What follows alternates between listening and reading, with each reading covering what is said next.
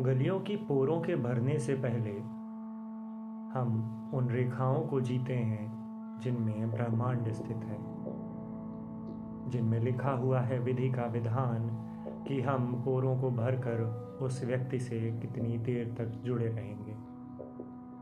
हम या तो होंगे अनंत तक एक साथ या हो जाएंगे अलग पतंगे की तरह उसी आग में झुलस कर जिससे चाह है सबसे अधिक।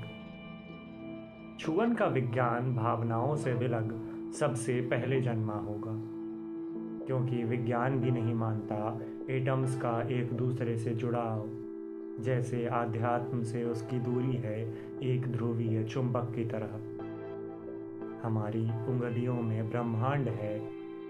हम कई सौ विज्ञान सूत्रों की असल परिभाषाएं अपनी उंगलियों में लिए फिरते हैं।